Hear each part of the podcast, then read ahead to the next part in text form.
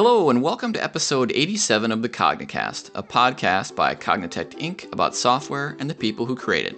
I'm your host, Craig Andera. Well, today I think we'll just cover one thing, which is the Clojure Conj Opportunity Grants.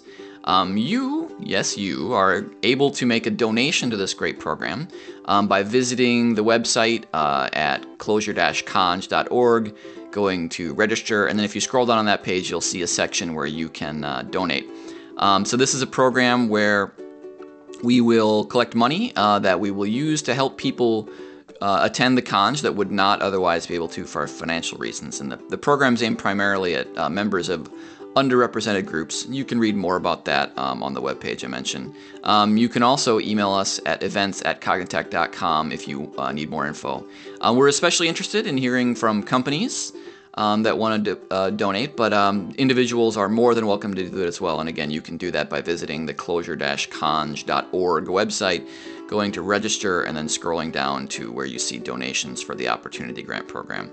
Definitely encourage you to do that, um, and uh, also to work on your boss or other person of authority who can uh, maybe have your uh, your company sponsor that. It's a great program. Um, I think uh, you know the uh, beneficiaries of that would be very grateful to you for for doing that, and um, you know, just a good idea. So. I think uh, that's all I want to mention today. We will go ahead and go on to episode 87 of the Cognicast.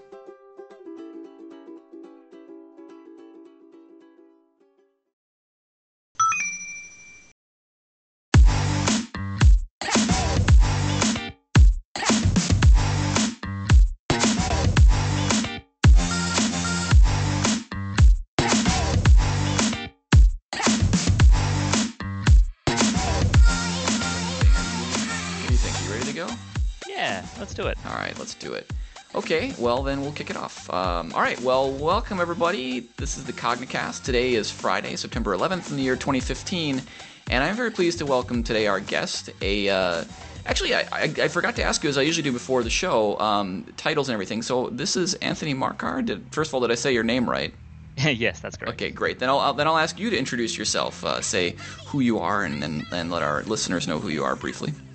Sure. Um, so yeah, uh, my name's Anthony. Um, I guess I've been uh, in the Clojure world for approaching four years or so now, um, and my current position is senior architect uh, inside uh, Walmart Labs. But in actuality, I'm kind of more of an engineering manager of a Clojure team these days. Excellent. Well, we are thrilled to have you, and we will get more into your work uh, at Walmart and your work with Clojure and whatever else we can think of. Um, but before we do that, I want to make sure that we give you a chance to contribute your uh, piece of the little tradition we have at the beginning of the show, where uh, we ask people to share some experience of something artistic, whatever that means to you. We just always feel like it's a nice way to get a, to know people a little bit more outside of the technology field. So I know that you had a chance to think of something. Uh, what would you like to share with our audience?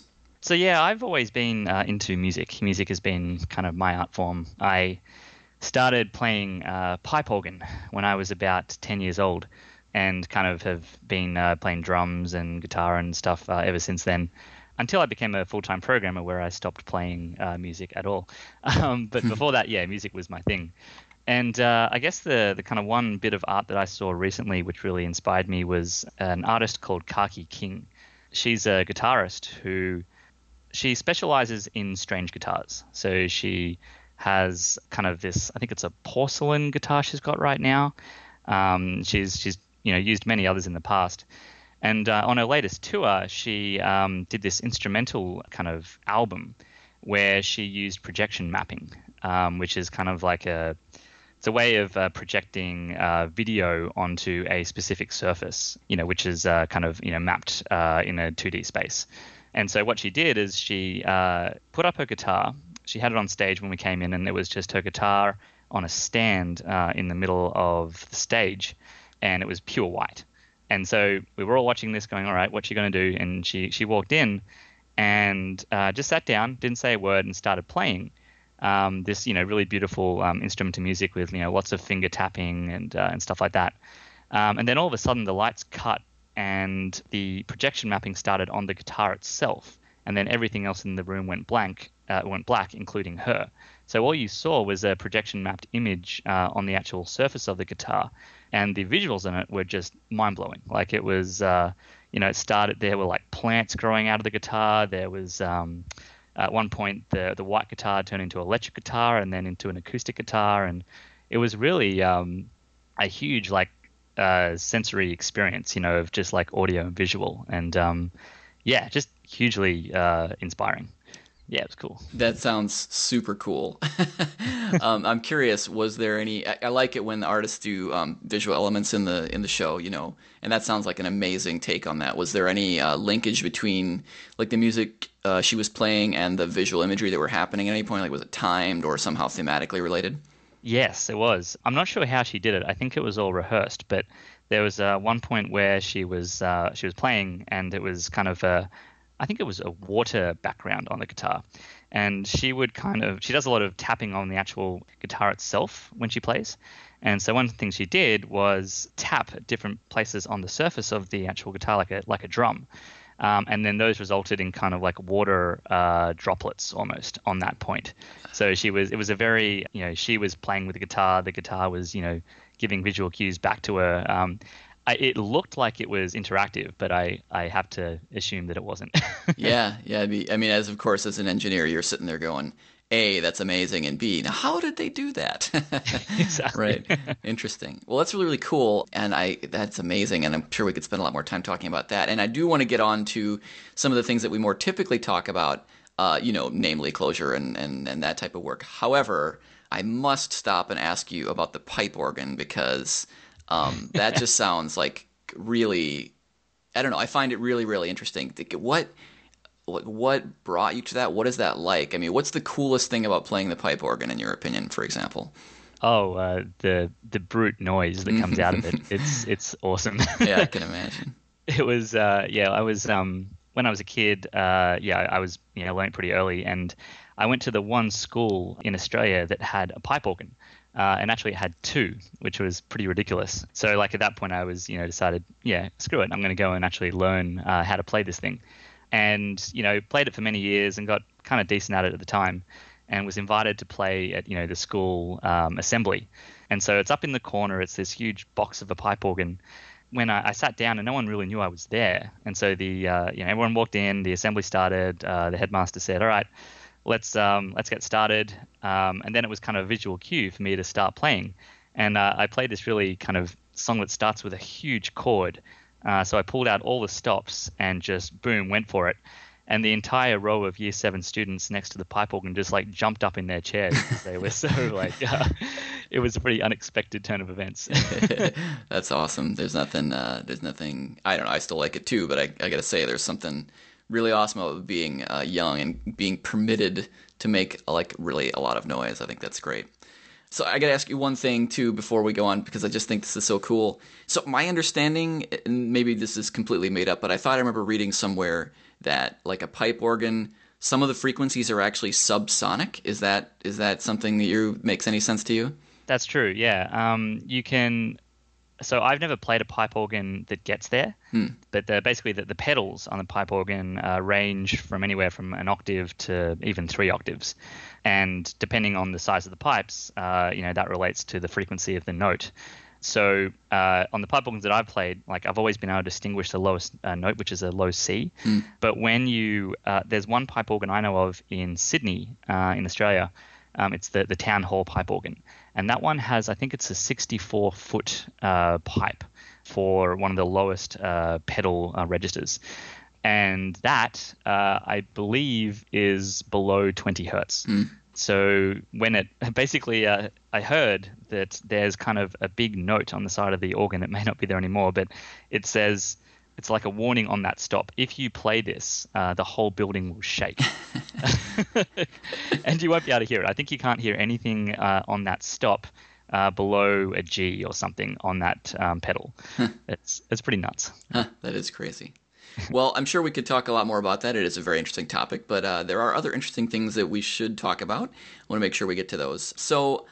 Uh, so, so people might uh, be familiar with you. You gave a talk at Clojure West. I wasn't able to attend, but I did watch it online. I thought it was a really good talk.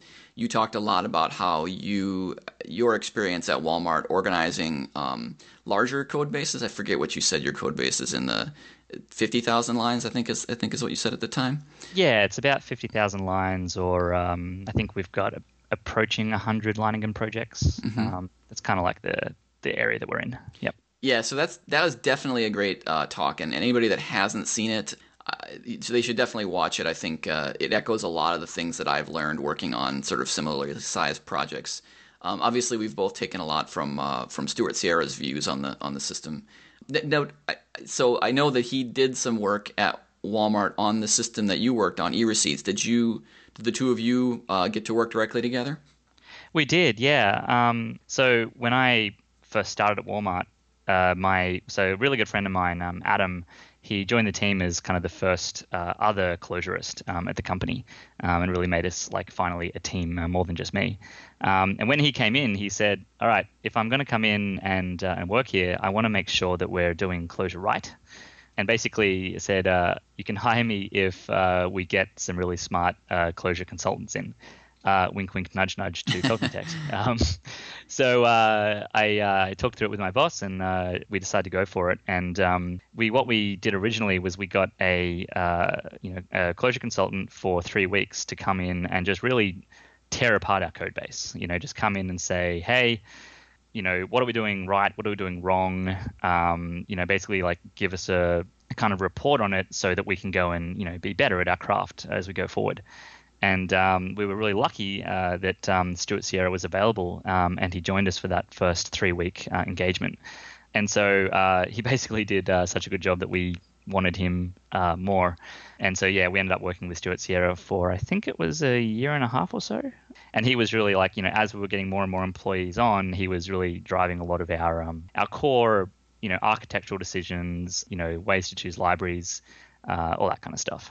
So I'm interested uh, because I actually haven't talked to him about this too much. I'm interested to hear about that first three weeks. This is something that we get asked to do from time to time, is to do a um, a shorter engagement. I mean, three weeks is a fairly short engagement for uh, for consulting compared to when we do like development, and it can be quite. I don't know what the word is. Like I think I think that there's a sense in which it's a little bit scary or risky or whatever to have to invite somebody to come in on the basis of them being better at some particular skill than you are and saying, "Hey, please." Like, rip, you know, rip this apart and, and tell me what I'm doing wrong. So I'm curious about how that went and what the most interesting things you uh, got out of that were, and, and just in general, like how that went down. Yeah, I mean, we certainly weren't worried about having someone come in and rip our code base. I mean, mm-hmm. so I guess put this in context, this was three three years ago, I think now, and so I'd only been doing Clojure like so. I think this happens to a lot of people when you start working uh, in Clojure uh, at a you know, and you can do it at a company. Um, yeah, we were. I was really fortunate um, to have a boss who was you know going to let me do it. And so when I first started, you know, like, I didn't have anyone else on the team. I didn't have any peers. I didn't have anyone that I could go and ask, how I do things in Clojure. It was all based on books that I'd read, um, you know, talks that I'd seen online, and so I, I kind of knew that I wasn't, you know, doing it the best that I could.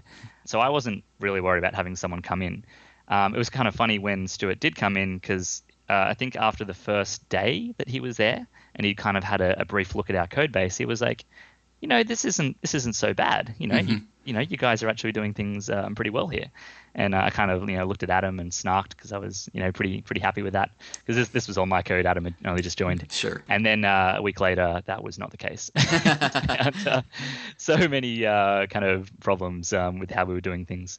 So yeah, I certainly didn't have an issue with that at all. With being told that our, you know, my code could be better. Mm-hmm. And so yeah, I think uh, you know what Stuart did is um, he he basically uh, just went through uh, all of our code. He, he looked at things like, you know, our dependency graph, you know, like uh, basic kind of software architecture things. You know, are we pulling in too many dependencies? Um, uh, are, are, the libraries that we're using really uh, the right ones? Things like, uh, I think we were still using a lot of weird state, like using atoms all over the place rather than trying to like minimize it down to a single atom in places. Um, this is before component, um, so you know, we had a lot of global state in our application, so he was able to really kind of like, you know, target that and you know tell us that we could do things a lot better there. So yeah, that, that's kind of how it went. So would you say? I mean, I know you talked about the you managing state in your in your talk, and again, I thought it was a really good presentation of that material. Is that the thing that stands out to you from that time as the oh, well, this is really something that we need to be doing differently, or was there another number one lesson if you could pick one? No, it was definitely state, um, and uh, I think I'd been watching uh, Stuart Sierra's Reloaded talk as well, um, and uh, I was it was kind of hilarious when uh, Stuart came in. I had watched that talk, and I tried to replicate what he was talking about. And for everyone who hasn't seen that talk, um, this is the one he gave at Clojure West. It's got to be two or three years ago. Yeah. Yeah, it's the first one he, gave on the subject, um, and he talked about the idea of you know instead of having all of your state in uh, one kind of var in a namespace, you instead uh, kind of pass it through your application as a value. Um, and often this is, you know, you've got a function that normally takes one argument, you know, such as save something to a database. But now it takes two arguments. The first one is the context, you know, it has the database connection and all that kind of stuff, and then any other arguments that are required by the function to perform that. And I took this uh, in the literal sense and created a uh, map called state. mm. And the map uh, was essentially like if, if anyone knows component, it, it builds up this system. Um, you know, it, it's a, a giant map that has all of the different components in your system, uh, including their own subdependencies at, at, lower levels of the map. Um, whereas I just had a, a giant map um, that was nested that had all of the components in the system, and I would pass that to every single function in the program, and then inside those functions, I would say get in state Cassandra port, you know, blah, and would would pull out everything uh, from deep within that map. Um, so basically, the big thing that I wasn't doing that I should have been was uh, I was passing the entire state map to every function in the program rather than pulling out the subcomponents of that of that map and passing them around. That was uh, one of the, the big kind of mistakes that, that we made. Um, and and then after that, Stuart worked with us to actually go through each of our libraries um, that we had, each of our Leiningen projects, and figure out ways that we could componentize them. And to this day, uh, we're still not finished with that. You know, there are still really old uh, libraries that have been around for uh, three years now, um, which we never got around to fully componentizing. But uh, we kind of got the core, you know, like all of the the base kind of, you know, the database libraries and all that kind of stuff. We got all those out of the way um, while he was there. Um, so yeah, I think in terms of something that had the biggest impact on our code and code architecture, uh, I would definitely say that component has been the big one. I mean, this implies, I think, that y- you have been in a position of being the first uh, Clojure developer within uh, the organization to being, you know, one of, of several. I don't know how many you have right now, but but is, is that a number you could say? Yeah, yeah, sure. We've we've got uh, ten Clojure engineers okay. now. So that's a significant team, and I can see actually why you say you know that well nominally you're an architect and i suspect you're being modest i imagine. Having talked to some people that worked with you i think your technical influence is probably still quite strong. But why you say you're more of a development manager because my personal rule of thumb is as soon as you have five people trying to do something then you need one person whose job it is to make sure that they can keep doing that thing. So you've got 10 people. But the, the point of what i'm getting at driving at is you've actually uh, had to bring people on. And i'm assuming that you weren't able or or didn't bring in people that were experienced, uh, like really experienced Clojure devs from the get go. So yeah, go ahead. Yeah. Oh, sorry. Yeah. Um, yeah, it's been a mishmash. You know, so so like for a long time, it was uh, myself and Adam. You know, we were like the, the core members of the team. Um, and then uh, I think once we reached a point where we we felt you know, th- this Clojure thing, you know, was important. Um, you know, the applications that we were building were, were very important to the business, um, and we really needed uh, to uh, basically remove the bus factor and and start creating a real team. Mm-hmm. And so, yeah, it's been a, a, mishmash of internal people who have come in from other teams, and also uh, people coming from outside the organization with with definitely varying levels of Clojure experience. And I think certainly for the first few hires that we got, um, it was you know people who had come in from Python or Ruby or, or whatever. Like I mean, uh, Adam didn't have really any Clojure experience. He he'd done some tutorials, he'd done some 4Clojure stuff, but you know that was about it. So he was starting from pretty close to scratch. The way that we really worked that in was that um, was a lot of pair programming. You know, so we we paired pretty much 80% of the time for for a good few months there, um, and that's how we, we both got you know up to speed. Because I was I'd, I'd been doing Clojure for a year or so there, but you know, I mean, as I mean, I like to say in Clojure, it's like you can learn the language in like a week or two, um, but then to really start doing it right, I mean, I'm still not there. You know, we're still learning uh, the right ways to do things in Clojure. Um, so I was still learning too. Mm-hmm. And then, uh, yeah, we had uh, other guys who come in, like, you know, um, one of the guys is a Python guy. Um, I mean, he was, uh, I'd say, like 70% uh, learned, learn of Clojure. And so, like, we had to teach a fair bit there as well. And then we've also had people come in from, uh, you know, we've got a Node.js engineer who uh, transferred from another team in Walmart. And, uh, but then apart from that, I think recently um, we've really hit this point where there's a lot of good Clojure engineers out there.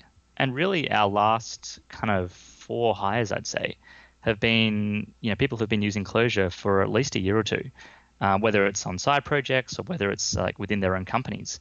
But you know now we're getting to a point where um, we can pretty much like go out and, and you know go on a, a, hiring round, and you know the candidates that we end up accepting um, happen to have been doing Clojure for at least a year or two. So that that's definitely a change I've seen in the last probably probably last year or so. Yeah.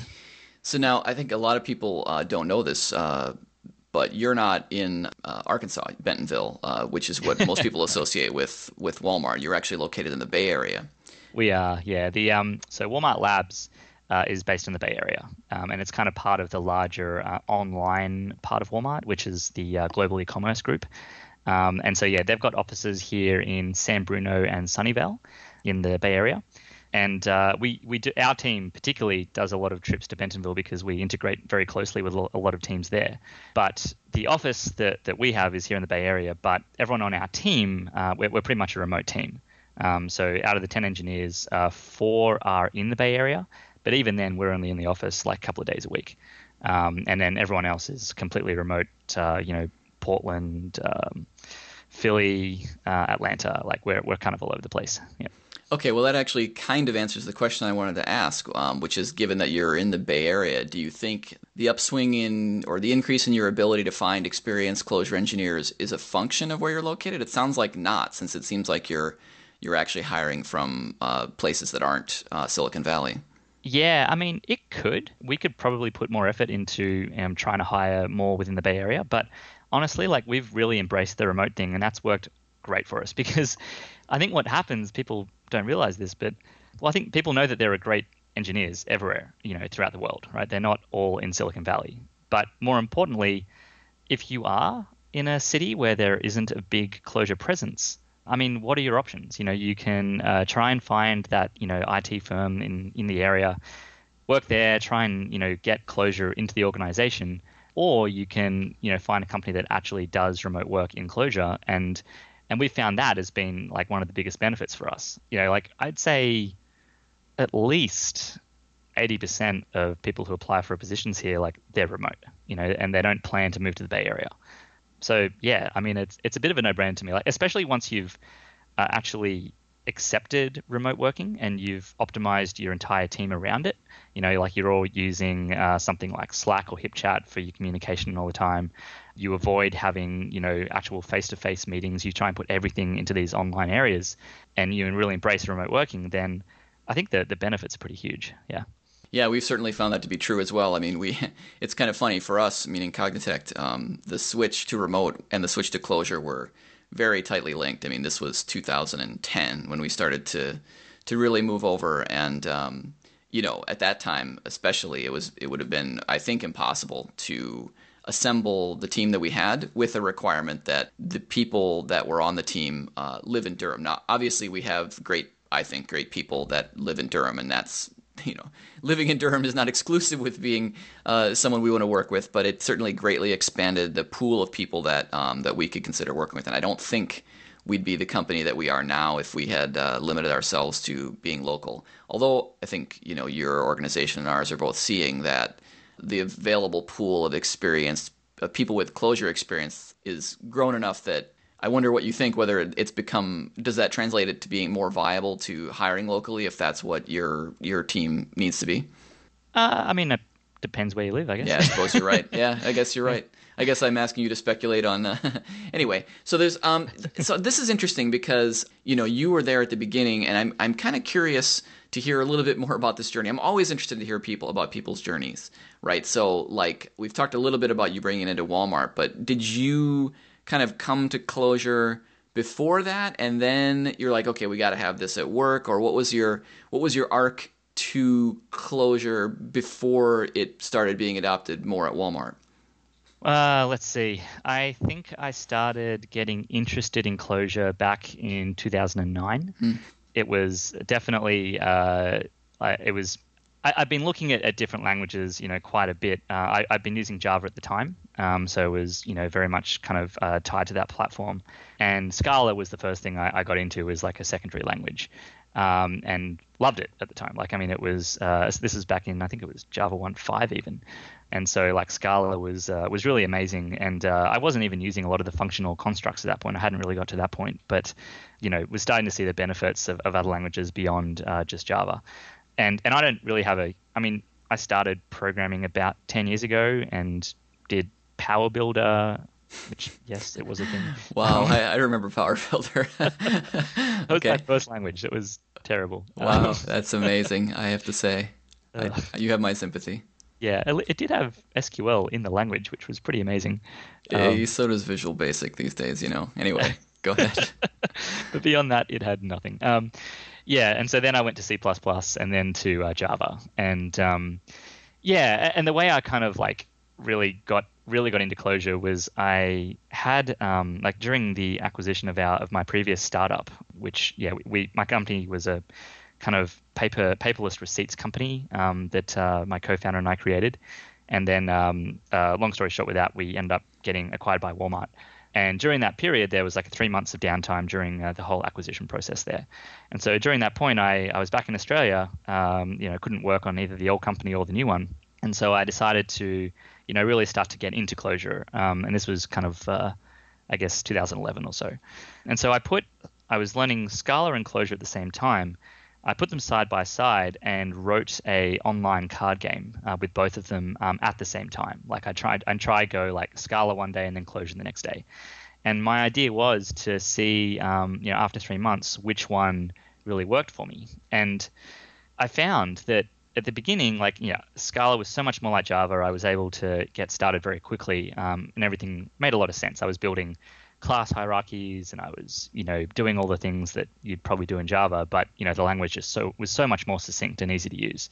Um, so at the start, Scala was I was going much faster in Scala, and then um, but I found that there was kind of an inflection point where um, as I learned more and more Clojure and started to really get how to think in Clojure a little bit more, I found that uh, I was able to work faster in Clojure than I was in Scala, and that that really kind of after the three months, like I was I was flying in Clojure. Like in in Scala, I was still dealing with the the old compile times, you know, uh, whereas in Clojure I was using a REPL, um, so like the development process was faster.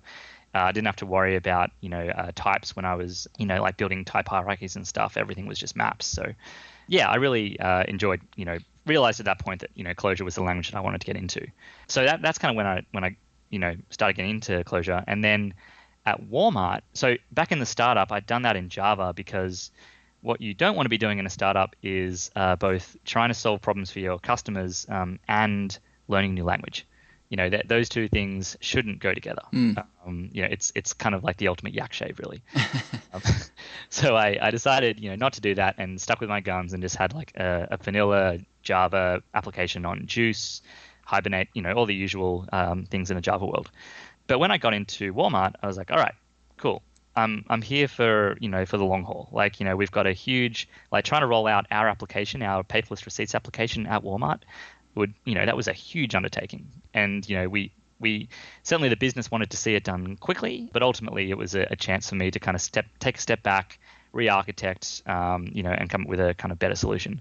So I thought it's kind of a personal uh, thing that I did, but I, I thought screw it, I want to do Clojure. And so I went up to my boss and I said, "Hey, uh, can I do this?"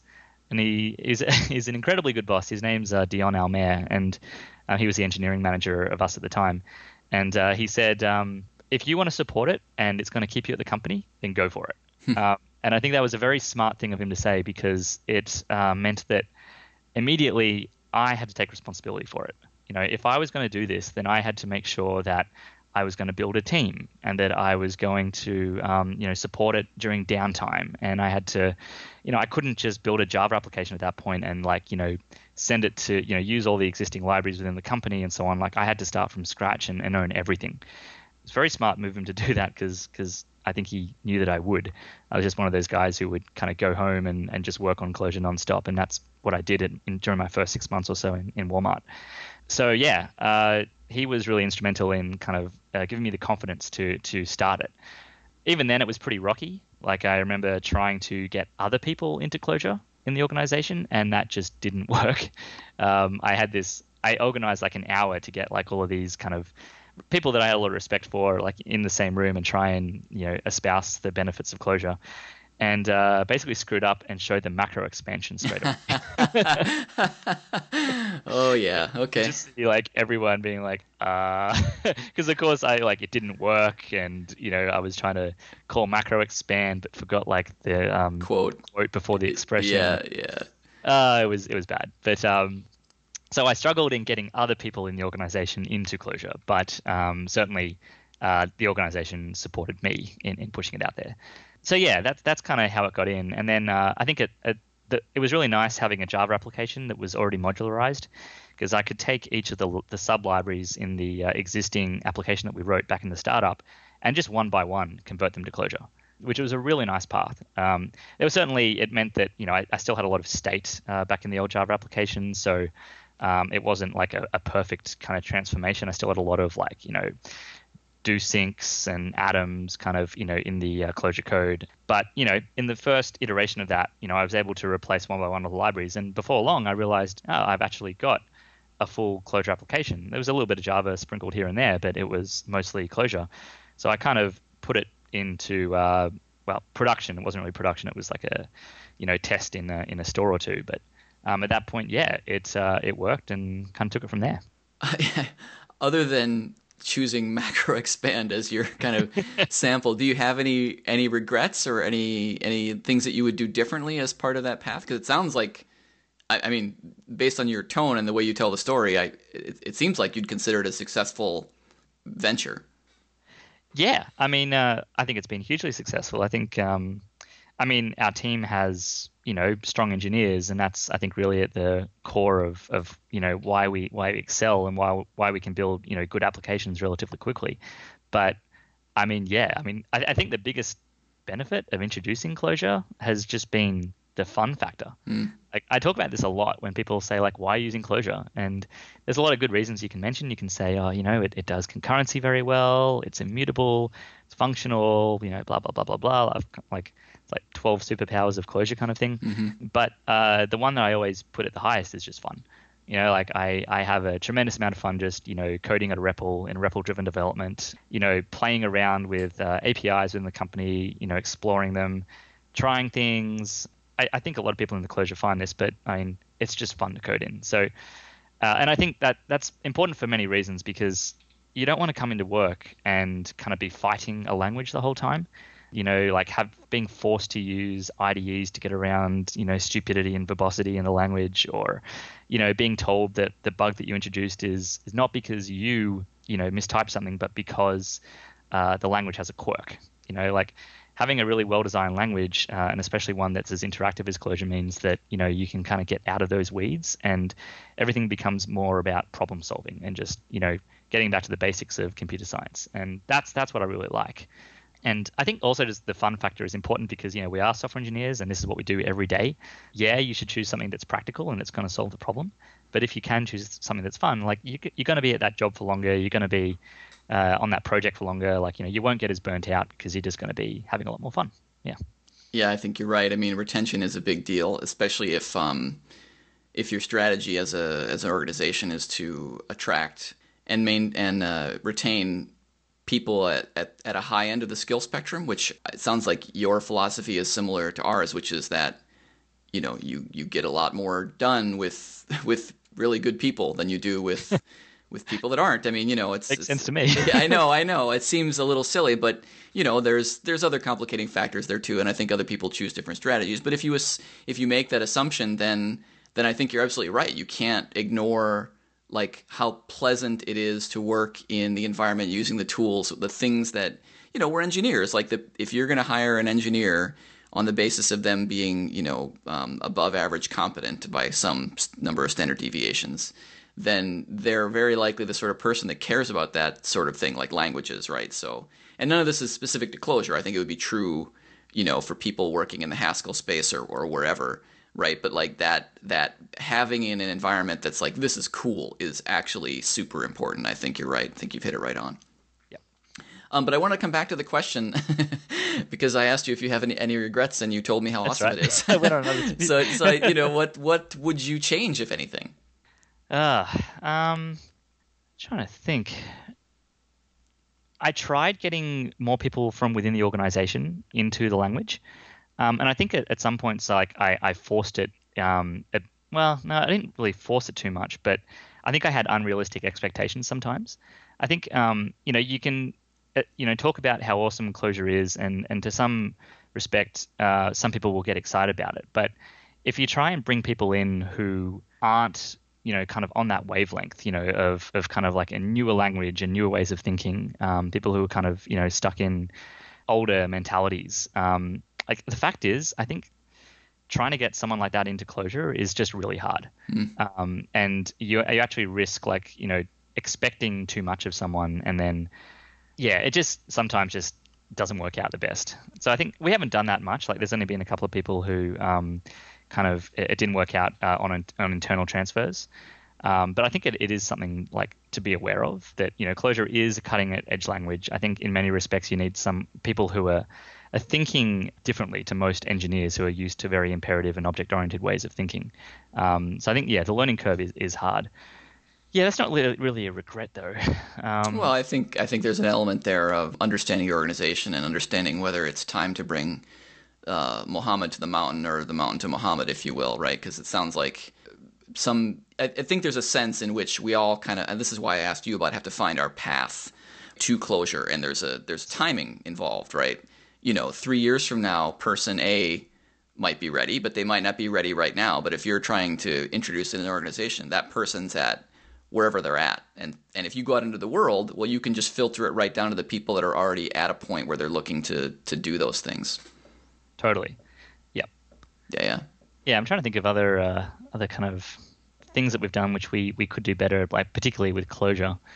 I think one thing that we did early on, which perhaps was a, a mistake, was um, we for our deployment pipeline, we also uh, went down a Clojure road very early. You know, so I guess like you know, if you have a single application, you can just deploy it as a jar file on a machine, right, and run it with uh, you know JSVC or something. But um, you know, we, we kind of went all the way, and um, yeah, we were using Pallet um, pretty early on. Mm. and uh, for anyone who's used Pallet, um, I mean, it's it's pretty awesome what what those guys created um, early on. I mean, it's basically it's it attacks in one way the same problem as Ansible or Chef or um, any of those kind of things, but it also uh, attacks the problem of how to um, think about your infrastructure as code in, in a really core way, where you know you can have like a specification of all the machines in your system rather than just how to install software on them, um, and take advantage of. Uh, I think it uses an internal library. It's like Cloud JClouds? That's it. Yeah. Yeah. And so uses JCloud so that you can actually integrate with all the cloud providers out there. Um, so you can you know move your infrastructure from you know Amazon to Rackspace, um, and it'll just you know create all the machines with the right network settings and the right uh, CPU and so on. Um, so it's pretty awesome. But it's it was also pretty difficult to use um, back then. You know, like the documentation wasn't necessarily there. Um, you really had to like dive into the code base to really uh, understand it more. So I think we we dove down that there pretty early, and as a result, it's really all in my mind. And everyone else who joins the team is like, "How do we use this thing?" And I'm like, "Well, you just kind of have to go and read the code. Like, mm-hmm. uh, whereas if you do use more of a standard thing, uh, like you know, like Chef or Ansible or something like that, the documentation's there. It's much clearer on how to use it. And we're going back and forth on this all the time. You know, like, do we continue down this road? Do we try and build something ourselves? Do we get out of Clojure and use a tool that's actually written in Python or Ruby or something like that? So yeah, it's. I think we, we kind of jumped to that very early, and we probably could have taken some more time to really uh, find out if that's really the way we should have done it. Um, and as a result, we've been, you know, our deployment process is like always getting better, you know, and you know we've I mention this all the time that one of the things that Pallet provides us is the ability to deploy from a REPL, and that's really cool because you can we've got this uh, function that we call called deploy where we go deploy, then we give it an environment name, then we give it the data centers that we want to deploy to, uh, and then we give it a um, basically a predicate which selects uh, which um, particular services you want to deploy. Because you know we've got 20 services we've got uh, two data centers you know we've got uh, many environments. Um, and so with this single uh, function called from a REPL you can actually do your deploys uh, and then you know get results on, on how it went. So that's cool and, and you know, enabled us to do that. But uh, it's taken us a long time kind of to get there and building on top of that is is a little bit painful. Yeah Yeah, I've, I've, i used Pallet uh, quite a while ago, but I haven't haven't really tracked it, which is why I was able to bring J Clouds to mind. And I remember I remember thinking similar things to what you're saying around um, it being quite an impressive effort. Um, but I haven't I haven't really used it too much since then. Okay, so that's interesting. I, I want to turn, if we can, to uh, talk a little bit about your presentation because I just watched it uh, and I thought it was great. Um, and again, I'll encourage anybody that hasn't seen it to check it out. It's on YouTube. It's from uh, Clojure West in 2015 and I think it's called the Clojure at Scale. Is that was that the title? That's it. Yep. Yeah. So one of the cool things that you talked about was sort of towards the end in there, where where you said, okay, so you organize your system using component to break it apart into um, pieces that you describe with data structures, uh, typically records. And then one of the abilities that that gives you is the ability to say, okay, since I'm additionally specifying what that what what your component interface really is is that it's the satisfaction of some protocol, right? So you have your, I think you had your SMS service that you described. You said, okay, there's a service that describes what it means to send SMS. And then you have a record that um, kind of implements that protocol over whatever you know SMS service you're using for real. But then you also introduced when you test the ability to provide an alternate implementation of that protocol. And there are other ways you could do it besides protocols, but they're a pretty nice way to do it. That was implemented over a core async channel which I thought was just great. I mean, and again, there are other ways you could do this too, but um, that just really struck me. And I've done similar stuff, and so I've found the similar advantages as as being super cool. I, I and I, again, I think people should watch it. But um, for anybody that hasn't seen it or or that saw it and can't remember it, maybe you could recap that because I think it's a key kind of superpower of the way that you set your system up. Well, I guess I won't talk too much about component. Uh, I think you, you nailed kind of like the, the guts of it there. But yeah, on testing, um, so the way we used to do things, and I think this is both with and without component, is that we would you know, provide an alternate uh, implementation for the purposes of testing. But then, like you, you have this problem of if you're testing a side effect, um, which is really the hard thing to test, right? You know, you've you got a pure function. Um, you know, we have this great one which takes in lines of text off a receipt and then spits out a map uh, with all the parsed information of it, and that is a pure function, and it's really easy to test. You know, we have hundreds and hundreds of example uh, receipt lines that we pass into this function, and then we have the corresponding data structures that come out of it, and it's just using Clojure test is, and it's really really simple.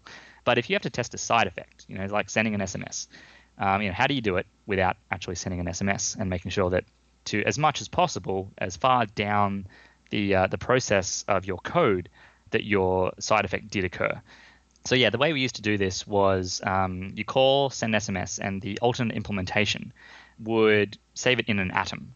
You know, so you would be able to say send SMS, uh, and then after running the test, you assert that the value inside the atom is, for instance, the latest request that should have been sent. And this works if your code executes synchronously.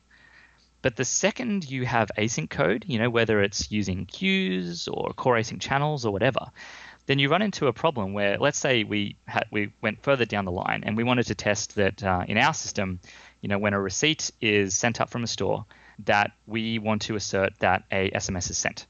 Well, that's fine, but when you do that, it has to go through many, many queues and channels. So if that's the case, and you run the test and then you assert the value of the atom, then all of those asynchronous processes may not have completed yet. Um, so what do you do then? Well, you can deref every 10 milliseconds until a value exists, and then maybe time out after two minutes. You can just trust that your system uh, operates fast enough that by the time you do deref it, it will work. Also known as hope. yeah. Until you uh, get another deployment machine, which is slower, and then all of a sudden all of your tests break. You know, so these are all the things that we ran into as we were trying to figure out how to do this. And then when Core Async was introduced, it was like, ah, of course, this is it. Now um, your side effects can be pushed onto a channel, and then you can inside the test block until um, the actual value on that channel is realized, and then boom, there's your answer. Um, and you could do this with promises as well, um, you know, under the old kind of uh, Clojure async style. But um, putting on a channel and, derefing it w- was great. And more importantly, if you do use something like a promise, then you can only put one value on there. Mm-hmm. So let's say you want to assert that, you know, we did this a lot. We, we want to um, test that particular log messages are emitted if, in the case of uh, something going wrong. You know, so um, if a service is down, um, one of our dependent services is down, then you know we want to assert that we return a 500 to our user, but we also want to assert that uh, something is logged in the correct way so that our monitoring kicks in and alerts us um, to the fact that that happened. And you may want to assert that you know three different log messages occur. So if you're using a promise, then you can't put you know for instance three log messages onto a promise instead of putting them into logback. Um, so instead, what we do there is, um, you know, we kind of hook in into the guts of our logging library, and then just spit everything into a channel. And now you can do really cool stuff like, you know, take four messages from the channel and assert that three of them have uh, the correct log messages, or you can block, you know, until a particular log message is emitted, or and then time out after a second um, if that didn't happen, and then that's, that's the failing test scenario. So it's just so uh, you know flexible. You know and and this is what I, I really like about it is that we're just using core Clojure to do this. We're not using a particular mocking library where we would have to wait for a particular feature to be implemented by the library or to put in a pull request. Um, you know it, it's it's all core Clojure so we can build any kind of test you know utils on top of that that we want to and we can do anything. You know we don't have to work around a library that doesn't do what we need to. We can just implement every single test style or utility that we want to on top of that uh, infrastructure. Yeah, no, it's it's really I, I have done similar things, and it's a really sophisticated. Uh, well, sophisticated in the sense of um, capability, but not particularly difficult to um, to write or understand. And you get so many benefits. The, the one that struck me when I was watching your talk was reminded me. Oh yeah, right. You can still have all your like regular thread pools in your test code, right? You spin up a thread pool and that's normally something that when you're writing unit tests, you'd be like, okay, I can't really do that bit right now, but I can still have like all these threads use Netflix's what's the Netflix library that oh, um, oh, Hystrix? Hystrix, yeah, exactly. You could still use that, um, and you can even do things on the inbound side, right? Like if you're waiting for a message to arrive from some other network service, well, you can use channels, whatever async mechanism. It doesn't have to be channels, although that's a pretty nice way to do it to sim, uh, to simulate the messages um, arriving from external services, which is just a, just a very very cool way to do it. And I think you made the point in your talk, super important. In fact, I remember you making this is that you're not going to write a non-trivial system that does any kind of IO, particularly network IO, where it isn't async, right? Like I think we all, or not all, but many of us, and I'm guilty of this too,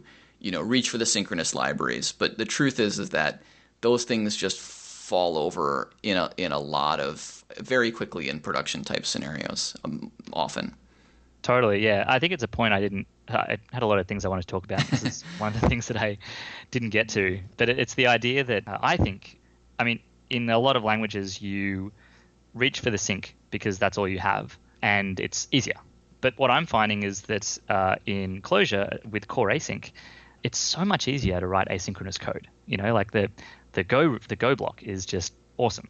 Um, and I guess you know Clojure didn't invent that, but you know like the fact that we have it now um, is is great. And so what I've been doing is really trying to use non-blocking libraries as much as possible.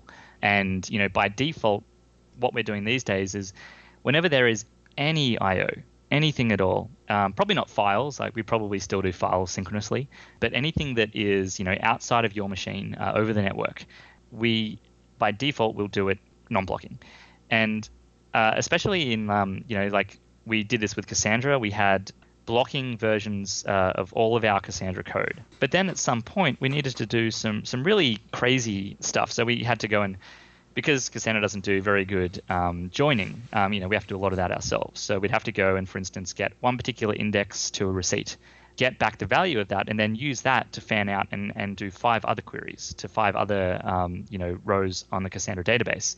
And when we got those back, then we had to go and do another like 100 uh, requests somewhere else. And so, you know, pretty quickly we have like hundreds of concurrent requests for every incoming user request. And we just couldn't do that synchronously but more importantly, it would be completely, uh, I mean, it'd be both impractical because we wouldn't be able to have that many threads open, um, but it would also be uh, really inflexible. Um, so with the core async channels, we could do things like, cool, timeout on this particular one, but let the other four through and let give them two second timeouts. Or, uh, you know, on those 100 that come through, um, if only 80 of them come back, then that's totally fine. We can let the other 20 drop off. And if we were doing this, you know, I mean, we could still do this in core async using threads, um, and the logic would still apply. But having it uh, completely async just gives us so much more flexibility there. Ordinarily, like if you have to manage with callbacks and all this stuff, then like the overhead of managing uh, asynchronous operations is is hard enough that you could say that look, we don't need it, therefore we're just going to go sync. But I think the big difference now is that you don't have to make that difference. You know, you can go async from the beginning with really none of the big downsides. And you know, because Clojure actually runs on a JVM and uh, Core Async operates on thread pools that can go across all of the cores on your system. You know, it's not like you're stuck into some single core event loop. You know, and therefore you have to worry about the amount of time that it's going to take uh, for all of the concurrent requests to finish because uh, that's going to slow everything down. You know, now you actually have all the cores, and so you, you kind of get the best of both worlds. You can do non-blocking async, but uh, you know all of your um, you know cores can be used, which I know I, I think that's awesome. I I get yeah. I don't know why more people don't use it. Uh, well, and it's getting more awesome every year as the number of cores available, you know, tends to go up. Totally, yeah. And I think that the one thing that I, I mentioned that you know, like you don't really have to make that decision anymore because you know core async is so easy to use. The one thing that we do still struggle with is just thread locals. You know, thread locals are really useful just as context. Mm-hmm. Request comes in, you've got a thread. Uh, if you want to log and make sure that um, a particular ID is logged on every message during the context of that request, uh, which is hugely valuable for logging um, and you know figuring out uh, debugging scenarios in the future, that's really hard to do without you know threads. Yeah, and I know that uh, you know Pedestal has certainly tried to get around a lot of this by having you know passing that context everywhere, um, and we may start doing that in a lot of our code too. But I think what I worry about at that point is that you, you know, if you're using component, then every function or most functions in your system now take two arguments where they should have taken one, just because you have to now pass in the value of your state um, as a into that particular function. And now, if you also have to kind of pass in a context of a user request, then you know you get three arguments being passed into every function. And yeah, I I would love if someone could figure out that problem well and truly, and kind of and that that would mean that async like there is no issue using async after that. But anyway, thread locals is still a, a thing. I hear you. I do. I wonder a little. I, and I've experienced the same thing. I, I sometimes wonder. You know, there's just a sort of inherent amount of um, complexity in async because, like you say, core async does a lot to tame it, but it can't. If there is a certain kind of irreducible complexity, which I, it seems reasonable that there is, then you know at some point you've got to pay that price. But maybe somebody can figure out how to at least amortize it. Yeah, yeah, I'm right there with you, man. Well, well, listen, I've kept you almost an hour. Um, I don't want to close the conversation here. Um, if there's anything else that, that, that you want to talk about today, but uh, we probably should start to wrap it up so that we can both go back to because I'm actually working uh, for Walmart as well. We should both go back to making making Walmart some money. Um, but uh, but is, was there anything else that you wanted to? It was a great set of things. Was there anything else you else you wanted to mention while we uh, while we're here together? Let's see. I guess just like a a, a personal thing that I've been seeing uh, that I I'm well, like one thing that we're doing uh, in a, one of our teams here in Walmart is trying to use. I guess how do I explain this? All right, so I guess the, there's a problem with uh, protocols as interfaces, and it's a pretty small problem, but it's one that uh, I've noticed uh, kind of you know has gets bigger as time goes on. Uh, and this is that a if you have, for instance, a production implementation of an interface, you know, via a protocol. And then you have uh, a test implementation. And let's say that you want to split those uh, across libraries. Then now you have a production library, you have test implementation library, but they still all in, uh, implement a particular interface. So where do you put that protocol? we have to put that protocol into another um, library because they both have to depend on it. And I think one of the reasons that we have a lot of libraries in our system is is partly because of this. You know, we, we have dependencies on dependencies, and it's because everything has to statically compile. One thing that we've been playing with recently is the idea of having a uh, a channel as your interface. Um, mm-hmm. So this is mostly for side effecting protocols. So uh, SMS is a really good example. You know, you need to basically send a particular message to a phone number, and uh, you know, and once that's done, um, you don't care. Like it's a side effect. So if you can go and if you put it on a protocol, then that's fine. You know, it, it's very inherent in the code what's happening. You're calling the send method on a protocol, but that does mean that you have this problem of depending on another library. What we've been doing is instead of using a protocol, we've just been having a channel you know, instead of uh, calling the protocol, you just put the uh, map, which has like you know the message and the phone number, onto a channel, and then you you fire that through. And I think this is awesome because one, if there's one thing that we have really learned over and over again, it's like you don't want too many dependencies in your application to the point where you know we're trying to we're really trying to get rid of our classic utility library. You know, the one that every kind of company has. Sure. Um, yeah, we're really really trying to boil that down, and to the point where if hey, there's this function like I think we added, you know, dissoc in uh, is a is a classic one uh-huh. that a lot of uh, companies add. Um, yeah, that's in our util library. But now, if it's used in like less than five places in our code base, we will duplicate it. Yeah. You know, we'll actually just copy it into the top of the namespace and duplicate it everywhere. Because let's face it, that function's probably not going to change. Mm-hmm. And I can't remember I can't remember who you had on Cognicast recently, but they were talking about this exact problem and that there's got to be a way to um, you know have a uh, depend on functions, uh, not on libraries. Uh, and if you could create a really good system for doing this, that would probably solve a lot of these problems too. But anyway, uh, yeah, it, if we don't have that, if we don't have a way to just kind of like, you know, pull in a function like we pull in a library uh, with a much lower overhead, then I think something like core async channels uh, have a lot of other benefits too. But yeah, you just, instead of calling a protocol, you just you know put something on a channel if you need to be notified that it went through successfully then you can put uh, a map and a channel on the channel mm-hmm. you know to get a result back yep and um, you know we're, we're starting to i think there's a lot of code that you need to write around this to make it not like there's a lot of edge cases you need to take into account and uh, and so on. But once you've done that, I, I, think it works really well. The one problem with it is that uh, code documentation suffers a little bit you know, so you have in a protocol, it's very obvious. You can look at the doc string on the protocol to figure out what it's doing.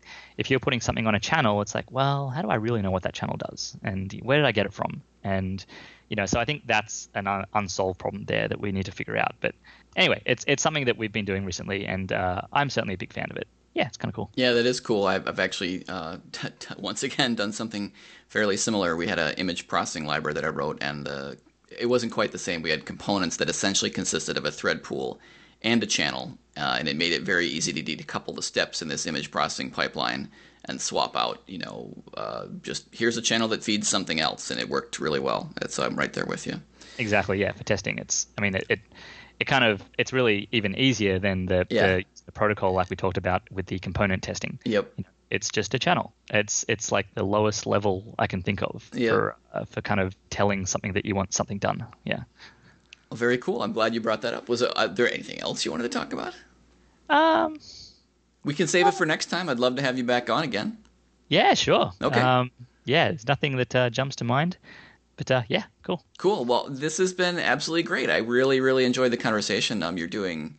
It's it's always interesting to me to talk to our our customers um, you know, for a bunch of reasons. One is it's just really cool to hear about how anybody's using our stuff, but you know, it's just nice to to reach out and say, hey, you know, uh, how's it been? How's it been going? You know, working with Cognitect, and so it's cool to hear your experience there, and also to hear about the uh, the neat ways that you've been um, applying Clojure. But uh, but we, like I said, we'll have we'll have to save more discussions for another time because it certainly sounds like you are continuing to refine your approach and and build more cool stuff.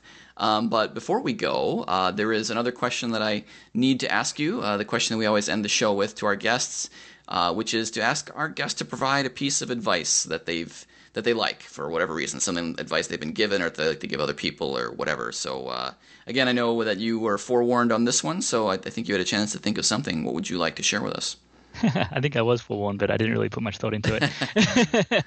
so let's see. I think um, I think uh, I've I've spent a bit of time in the startup community, and I think a, uh, a lot of people that I've seen in the Clojure community are also uh, in there. And it, it's a it's a classic bit of advice, but it's one that really uh, struck home with me. And that's that when you if you're doing a startup, a lot of people worry about being stealthy about it. Mm. You know, they say, "Oh, I'm I'm working on this really cool thing," and and you know, like they tell it to their friends, and their friends are like, "Oh, you know, what is it? What's your idea?" And they're like, "Oh, well, it's stealth. I, I can't tell you." And this really, I don't know, gives me the shits a bit, because um, I think you know, unless you're, uh, it, it's very rare that what you're doing is so defendable that if someone else got the same idea, that they could also uh, do it once they heard about it. Because uh, if you look at startups, um, it's really not about your idea, it's about um, how you go about um, actually implementing it and how fast you can get to market and how well you know you talk to your customers and how happy they are. It's very rarely, um, you know, if you've got an idea for a you know Facebook for dogs or something, um, it's not you know it's not going to solve the world and it's it's not actually that amazing an idea. So very rarely is is stealth um, kind of required. And the the really great thing about not being stealthy when you're doing a startup is purely that if you talk about it to your friends, you know, uh, they will give you feedback and they will tell you uh, you're an idiot. You know, like that's how could you possibly hope to do that? And maybe they're right, maybe they're not, but it's all you know information that comes into you. But the really big one is that the more you talk about it, the more likely you are to do it. Mm. Um, you know, you can sit there all night, you know, thinking about great ways to provide X service to the world using Clojure, and you know, you get you know stuck in the weeds, and it's like awesome, like this is going to be amazing, and then it's like ah, but I've got to quit my job and I've got to go and make all this happen, and that that's a eh, maybe not yet, you know. But the more you talk about it, the more your friends will will be like, you know, if they do like it, they'll be like, dude, this is awesome, like you should do it, and hey, I'm looking at doing a company too. And there's this friend of mine over here who's really knowledgeable in this area. Like he would have some great advice and he might even want to join you as a co-founder. And like basically the benefits of being open and talking about it uh, far outweigh um, being stealthy about something. So yeah, not really generally applicable to Clojure or anything, but um, it's something that uh, I certainly took to heart um, when I was doing my startup and uh, I'd encourage everyone to to talk about their ideas. I think that's great. I think that's great general advice. I think you could easily broaden that past uh, just startups into into lots of areas of life. I mean, the one, the latter half of that you mentioned. If you say it out loud, right, like you will tend to hold yourself to it just by virtue of having shared it. I think by itself is a super useful piece of advice. So, um, anyway, thanks a ton for that, and, and thanks a ton for taking the time today to come on. I know you're really busy. You know, you're running the team there, doing good work. Uh, but it was great that you were able to come on and, and share your experience with our listeners. So thanks a lot for coming on. Ah, cheers. Appreciate it. Yeah, we were glad to have you. So, all right, well, we'll close it down there. This has been the Cognicast.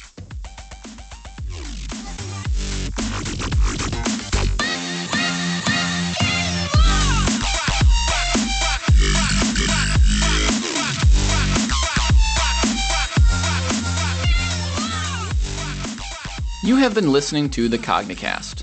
The Cognicast is a production of Cognitect Inc., whom you can find on the web at cognitect.com and on Twitter at Cognitect.